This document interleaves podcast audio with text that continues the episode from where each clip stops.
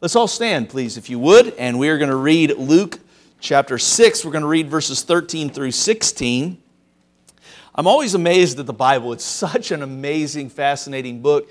And sometimes I sit down with a text or a subject and I think, how in the world am I going to dig something out of it? And after a while, God gives you more than you can, you can uh, put down on paper and present to somebody. And so we're going to talk about some unnamed, or really, uh, they're named disciples, but that's all we know about them. And so let's try and pull a sermon out of that if we can, all right? Luke chapter 6, verse 13. And when it was day, he called unto, uh, unto him his disciples, and one of them, and, and of them he chose twelve, whom also he named apostles.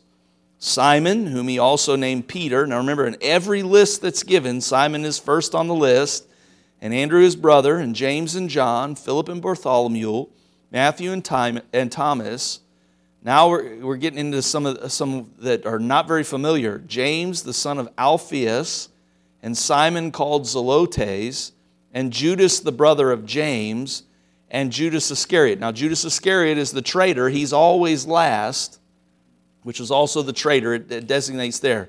But I want to preach tonight, right there in the middle there, in verse 15. I want to talk about James, the son of Alphaeus, and Simon called Zelotes, and Judas, the brother of James title of my message tonight is this Can God use me? Can God use me? And let's look at it tonight. Heavenly Father, I pray that you'd help us. Thank you for these men, that not much is said about them, but enough is said uh, that we can understand that you care and love us and you want to use us no matter who we are. And I pray that you would encourage us tonight with that truth, and it's in your name I pray. Amen. Thank you. Maybe may be seated. Appreciate you standing. Well, some of you that are sports fans would recognize the 1992 USA Olympic basketball team. You would know that that team was very significant because it was the very first Olympic basketball team where the United States used players from the NBA, professional players, and it has been affectionately nicknamed the Dream Team. The Dream Team. I mean, if you didn't know this, but it had players like Michael Jordan on it, Magic Johnson, and Larry Bird. And what's interesting about that team is it, it had eight different opponents in that Olympics, and it beat the, their opponents by an average of 44 points. Average of 44 points. I mean, this was an amazing team. In fact, everybody was so enamored with this particular team that sometimes while they were playing basketball, the guy guarding Magic Johnson was looking at his friends like, hey, take my picture. You know, like, I mean, they were just so fascinated with that team. If you remember, their coach was Chuck Daly. Chuck Daly, very accomplished coach. In the NBA won some championships with the Detroit Pistons, but this is what he said. He said it was like Elvis and the Beatles put together.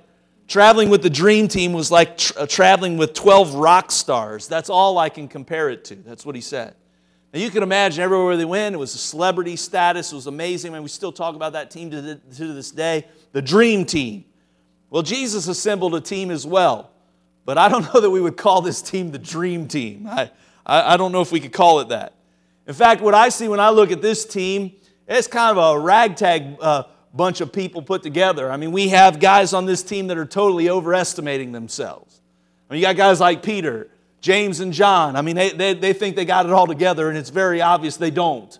They overestimated themselves. These were guys that were speaking when they should be silent. These are guys that are clueless about things that they should have easily understood. And these guys were kind of a mess. But I want you to stop and think about this team. In one way, they were not the dream team. In another way, you maybe could call them a dream team because, in a sense, the church exists today because they took the gospel to the ends of their world. I mean, I don't know if you connect these dots, but our church here today in Anderson, South Carolina, of all places, is here today because these men were faithful to reach their world with the gospel in their day.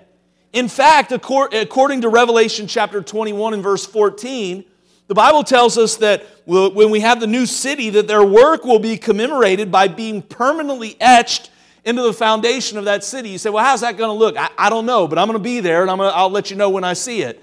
But we do know that the Bible says that their names are going to be etched into the foundation of that city. And how exciting would that be? It's exciting to see your name on something. You know, several years ago, I was preaching at a teen camp in Louisville, Kentucky, and I snuck away one afternoon and went and played golf at a really nice golf course. It was owned by a casino. I didn't go to the casino, I just went to the golf course. And uh, on one of the holes, a par uh, three is about 165 yards out. I hit my shot, landed on the green, rolled from one side to the other, dropped in the hole for a hole in one. It was exciting, man. The golf course was really cool. They took the, pin, uh, the flag off the pin and gave it to me. I got it framed. It's hanging in my office. And they also etched my name on a plaque in the, in the clubhouse of people that got hole in ones on that particular hole. Several years later, a friend of mine was playing at the same course, took my picture with my name on it, and sent a picture to me of it. Said, hey, there you are. Hey, that's me. I'm world famous. I got, I got it etched into a, a clubhouse of a chariot run golf course right there in Louisville, Kentucky. These guys have their name etched in the foundation of the new city of Jerusalem. How about that? They were amazing people. But you would say, well, I understand Peter uh, on that list. I understand James and John on that list. I might even understand Andrew on that list. But what about these guys? Let me give you a fun fact about these 12. Fun fact three of the 12 had the same name. So think about that. They shared names. Two men were named James, two men were named Simon, and two men were named Judas. Now think about those sections of two. Out of each one of those sections of two, one of those characters was very, very famous. Simon Peter, of course, was very, very prominent and famous. Simon the Zealot or Simon Zelotes, he, he's not very well known. You have Judas, not Iscariot, the Bible calls him in one place, and Judas Iscariot. One was very familiar and prominent, one was not. And then you also have James. You have James, the son of Zebedee, and here we have James the Less we're going to look at. So that's very interesting that these men shared the same names, and one of the two was very prominent, and the other was very obs- obscure. I've got a series of questions I'd like to ask you tonight. First question I'd like to ask you is this is does God only call the extrovert? Does God only call the guy that's very flamboyant and big in his personality? Does God only call the person who is very charismatic? And of course, you understand, I'm not referring to theology, I'm referring to personality. Is that who God calls? Does He only call the Peters and the Pauls of this world? I love Peter. He's my favorite character in the Bible. You know that. He's fascinating to study. His letters are magnificent. We're getting ready in, in a series on Sunday. Uh, we're going to start studying the life of Paul. We've studied the life of Peter. Now we're going to study the life of Paul. Paul was a different personality than, than Peter, but I think we would all admit Paul seems to be some kind of type A, driven kind of person. And is that all the kind of people that, that God calls in this world? Does God only call the uniquely gifted? Does God only call the specially trained? I have a question. What about those people who, whose quiet is a part of their personality? Doesn't God call them? Can't God use them? Because some people are wired that way. And by the way, if everybody was like Peter or everybody was like Paul, we'd have a mess on our hands. I guarantee the population wouldn't get to 8 billion, man. Somebody'd be killing somebody, you know? Who is it that God delights to use? Again, I want to bring out in this text that there's virtually nothing said about James, the son of Alphaeus. And if I cornered you in the lobby, I, I, I, bet I could say, hey, could you name all 12 apostles? And there'd be some in this room that could name them, but I bet many of us would go, oh, you know, Peter, and, and then there was James and John and uh, uh, Judas Iscariot. And let's see, let's see, let's see. I wonder, I imagine there would be a lot of people that would be struggling to come up with James, the son of Alphaeus, James the Less, Simon Zelotes. And we would have a difficult time uh, remembering some of these people because virtually nothing is said about them them other than their names. You say, why is that? I think there's a reason for that. The reason is really that the Gospels are not about them, the Gospels are about Jesus. The Gospels are not about what these men accomplished. The Gospels are about what Jesus taught. The Gospels are not about what these men did. These, the Gospels are about what Jesus did. But these men are included in that story because it teaches us that they are examples of the fact that God loves to use weak and common people like you and like me. So, who are the kinds of people that God can use? Obviously, we know He can use a man like Peter, a guy who's out front and brave and not afraid to stick his neck on the line. He can clearly use a man like Paul who is organized and driven and, and has a vision and can know how to implement that vision. He can use people like that, and thank God that he does. But these men indicate that there are some other personality types that God can use too. And so let's take a look at them tonight. I want to give you three types of people God can use. And we'll draw the types of these people from each one of these names that has been given. Number one, I want you to see this God can use insignificant people.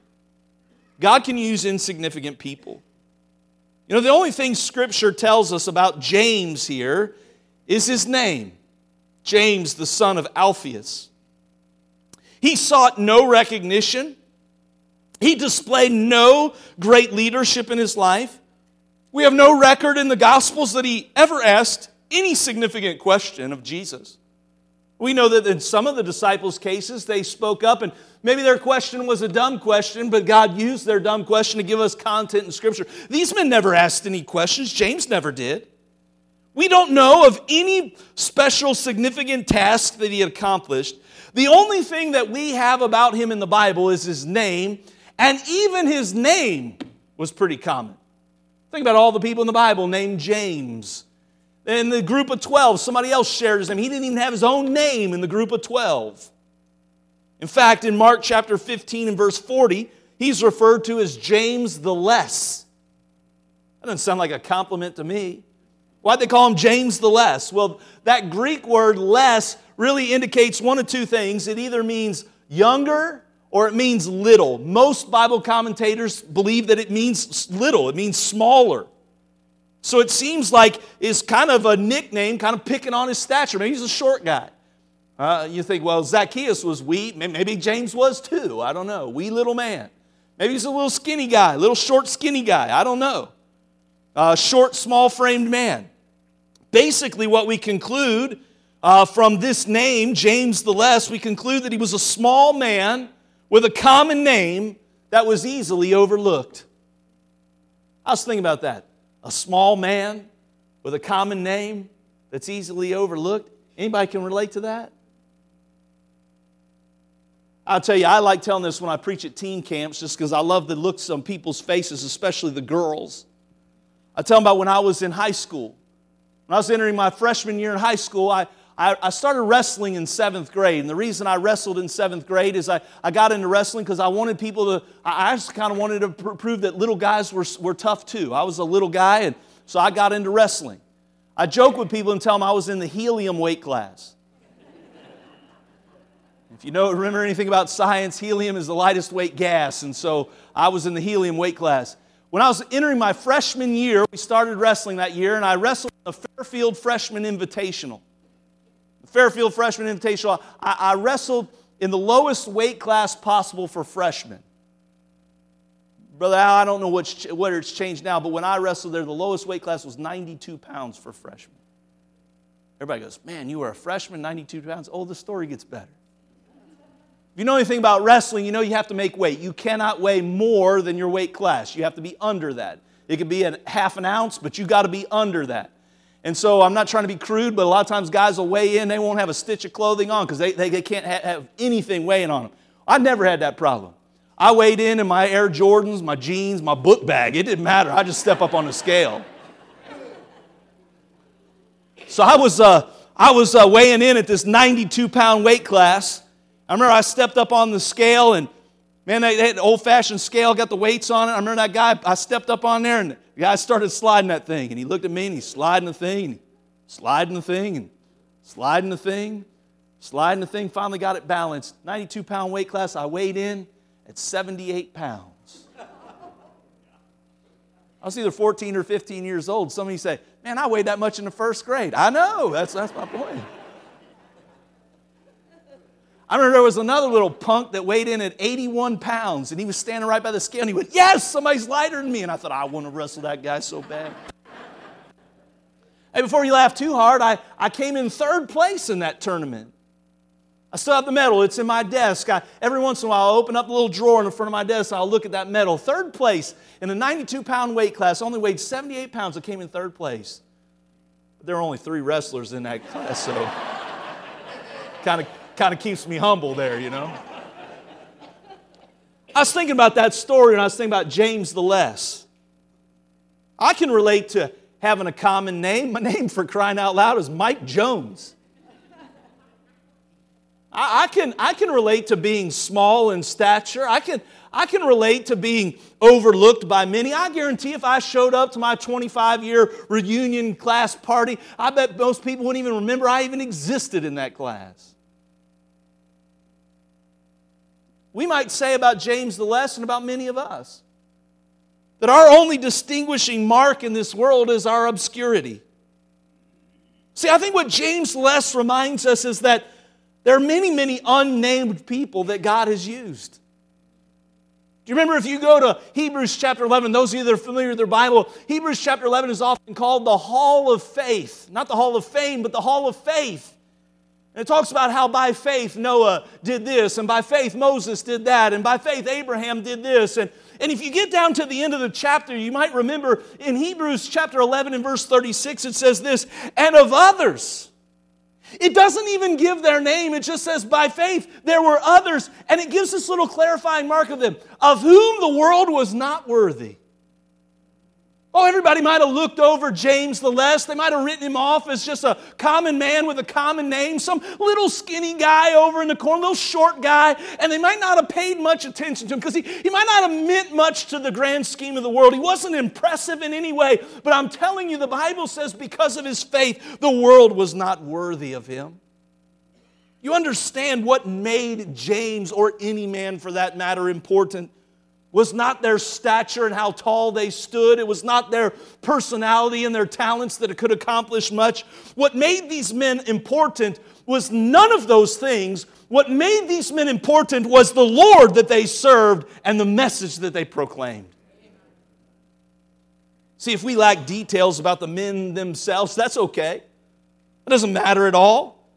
We know, according to Revelation 21, that heaven in due time will reveal the truth of who they were and what they did. Won't it be wonderful to meet men like Peter and sit down and talk to him and say, Hey, what was it like to walk on water? I mean, what was it like to sink in the water and have Jesus pull you out? I mean, what was it like to be uh, uh, uh there at the empty tomb and see all of that? But won't it be wonderful to sit down with men like James the Less and say, You know, John put this little verse in his gospel. And he said the books, the, the books of the world couldn't contain all that Jesus did. James, why don't you tell me some of your stories? Won't it be wonderful to hear the record there? Because I assure you the record is there. But until then, in the meantime, it's enough to know that they were chosen by the Lord. And not only were they chosen by the Lord, these men that are uh, just named and that's it were empowered by the Spirit and they were used by God. And so make no mistake about it tonight. God can use insignificant people. You see, the vessel is not the issue here, the issue is the master.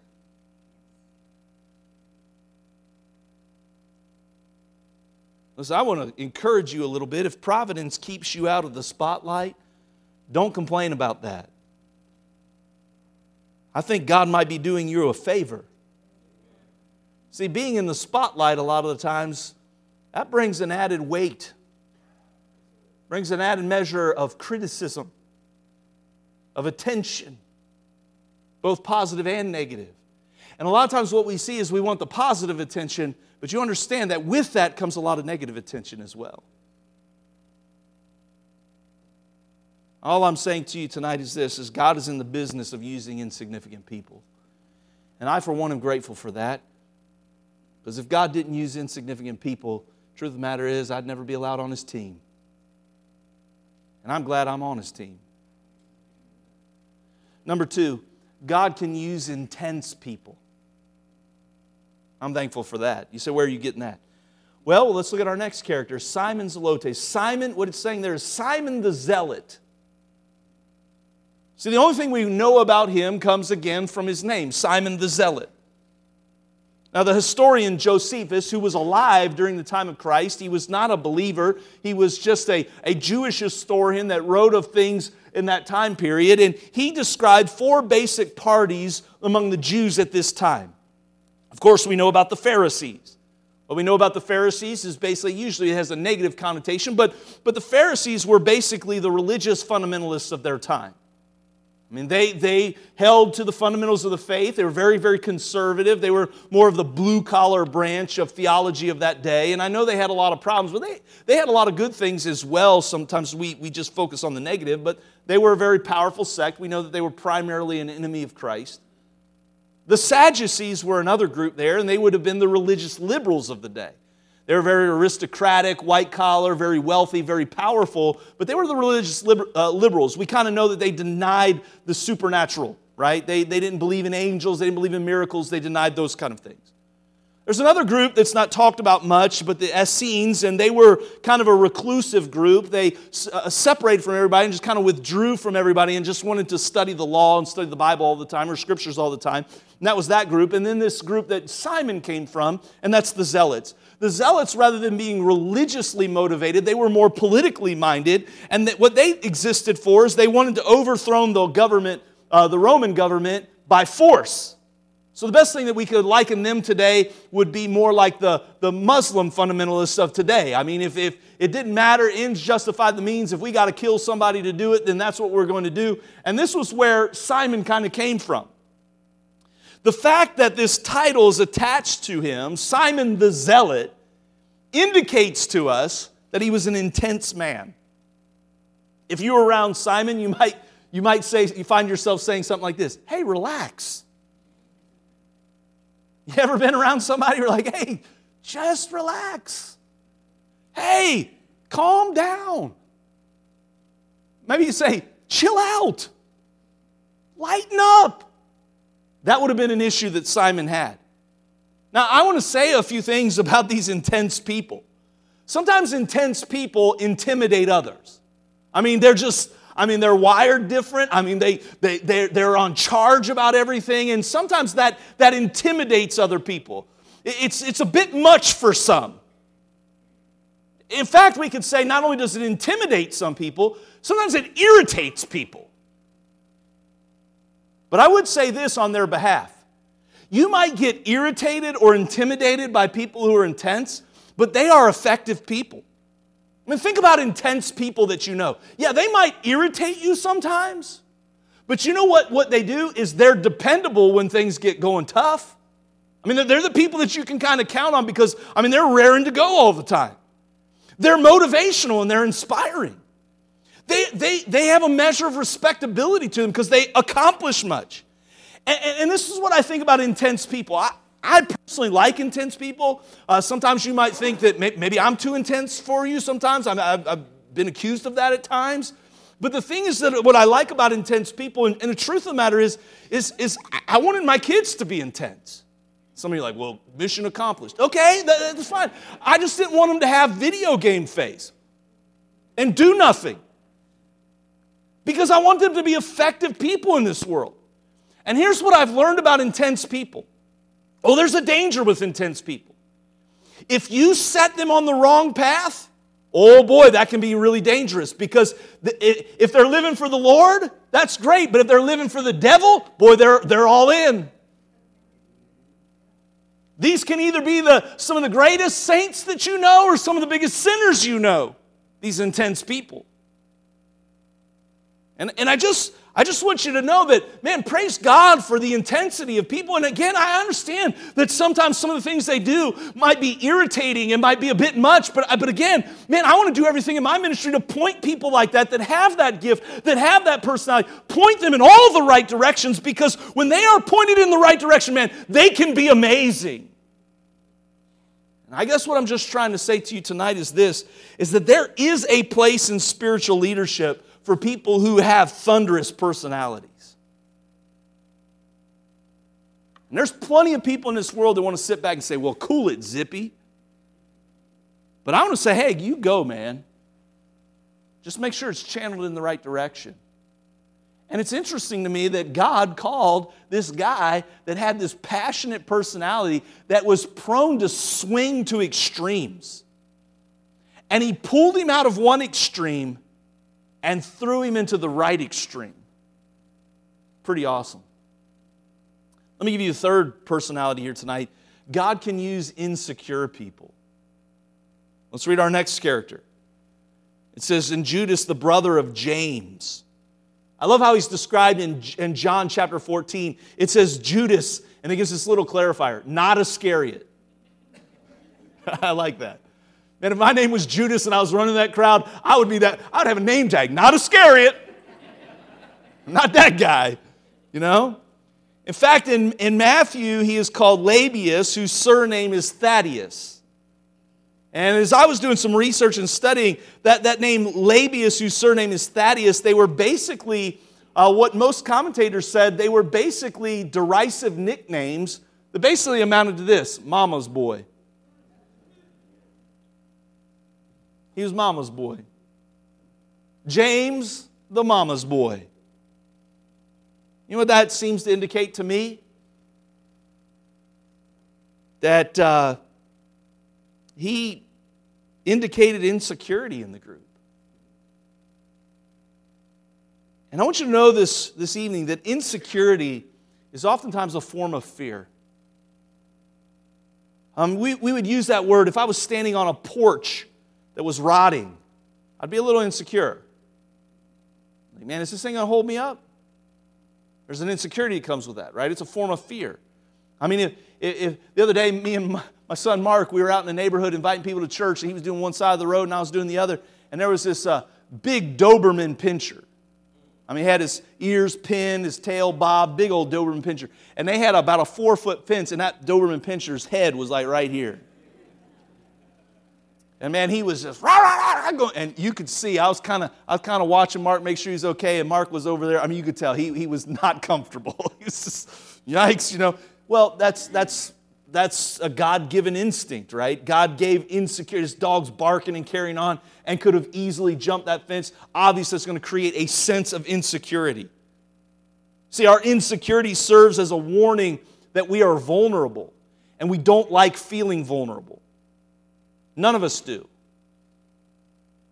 So, a lot of times we talk about being an insecure person, uh, being insecure, feeling insecure, being an in- insecure person. And so, basically, what we mean is when we're an insecure person, we kind of lack uh, self confidence. Maybe some of us have a, have a, a big measure of, of fear. What are we afraid of? We're afraid of disapproval, we're, we're afraid of rejection. I don't know too many people who, who just enjoy being rejected. Now, I know there's some out there. There's some of these intense people that, that doesn't bother them at all. I was listening to an interview with a CEO of a company, and they were talking about business success, and they said this one thing, if you want to make it in business, you, you have to totally be, be immune to rejection. And I thought, well, how do you do that? You know, as a pastor, I, I deal with that. You, you deal with rejection when people leave the church. And this is what they love to tell you oh, it's nothing personal. Oh, yeah, it is. You can say that all you want, but that doesn't change anything. Well, you know, hey, we know we know Sam been seeing. Yeah, yeah. Well, we decided to go somewhere else. That's rejection. And I'm telling you, a, a lot of servants Deal, deal with that. It's kind of like, well, what did I say? What did I do? What did we do? What did we say? And it's this, this fear uh, uh, of disapproval or rejection. It's uh, when we say we're insecure people, it's a chronic sense of inferiority. Does that resonate with anybody in this room? Like, man, I, don't know that I'm good enough to do that. I, I don't know that I, I'm talented enough to be that. I, I, I don't know if I'm pure enough to be that, that way. Man, how do I fit into this puzzle? Fact, the longer I think about it, I think everybody in this room feels insignificant. Maybe has some kinds of intensities, but, but has a whole lot of insecurities. But you know, I want to encourage you about something tonight. If you're sitting here feeling like, man, I feel kind of insecure that way, can I give you some good news tonight? The Bible is filled with people like that. Can I just give you a few? I mean, we don't have time to go through all of them, but can I just give you a few?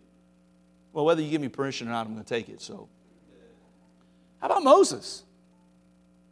You don't think Moses was insecure that he failed? How did he fail? He failed miserably. He murdered a man. And then he became a shepherd. You want to talk about insignificant? He's on the backside of the desert. Nobody hardly knows this guy exists. And he runs into the burning bush and has a conversation with Jehovah in that bush. And God says, I want to use you. And what does Moses say? You, to, to, to do what? Man, I'm just a shepherd. Well, you, you, you got any tools? No. Well, what's in your hand? It's a stick. That's insignificant. Everybody's got a stick. If you don't have a stick, there's one right there. Just pick it up. I mean, you know, like totally insignificant. God says, Well, here, I got a job for you. I want you to march into Pharaoh and I want you to tell him to let the Israelites go. All one million of them. I mean, let them go. When? Tomorrow. Well, I, I can't do that. I'm not eloquent. Most Bible students believe because he said he was slow of speech that he had a stuttering problem. Could you imagine him saying? I'm not trying to poke fun. I'm just saying, could you see him say, how, how, how am I going to say that to, to Pharaoh? I heard Curtis Hudson preaching one time. He told, he told a story about how God told Moses to throw that stick on the ground. Remember, it turned into a serpent. And then God said, grab it by the tail. And the way Curtis Hudson told the story, I'll never forget it. He said, Lord, Lord I don't speak well. Now I don't hear very well.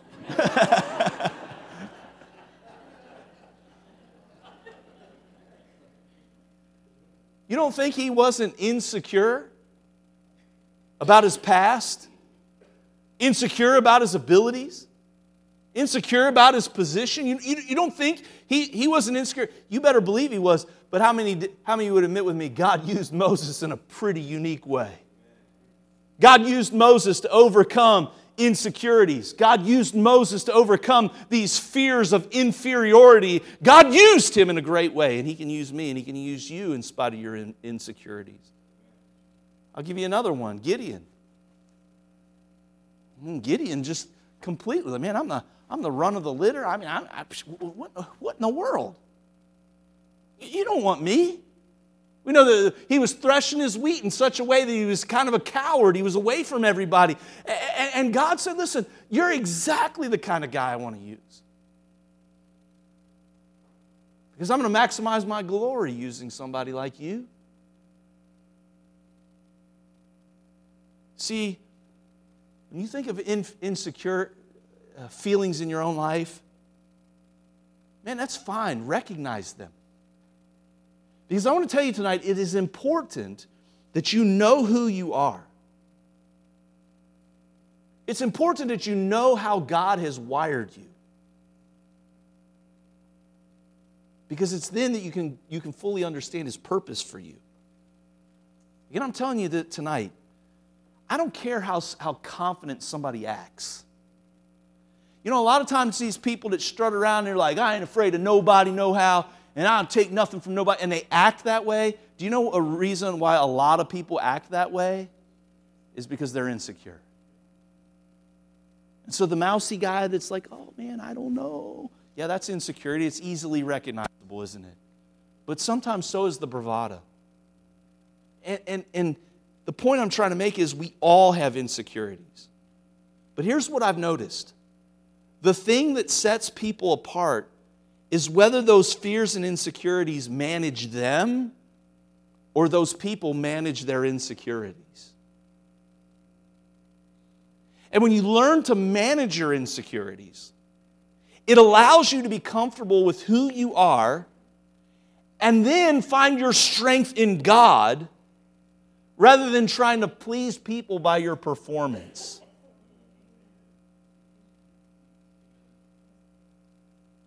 I'm not talking about, well, that's just the way I am. Listen, that, that to me is kind of a sinful attitude because if, if you're kind of a jerk and you just say, well, that's the way I am, well, the fruit of the Spirit is gentleness and kindness. So you might want to change that if it's sinful.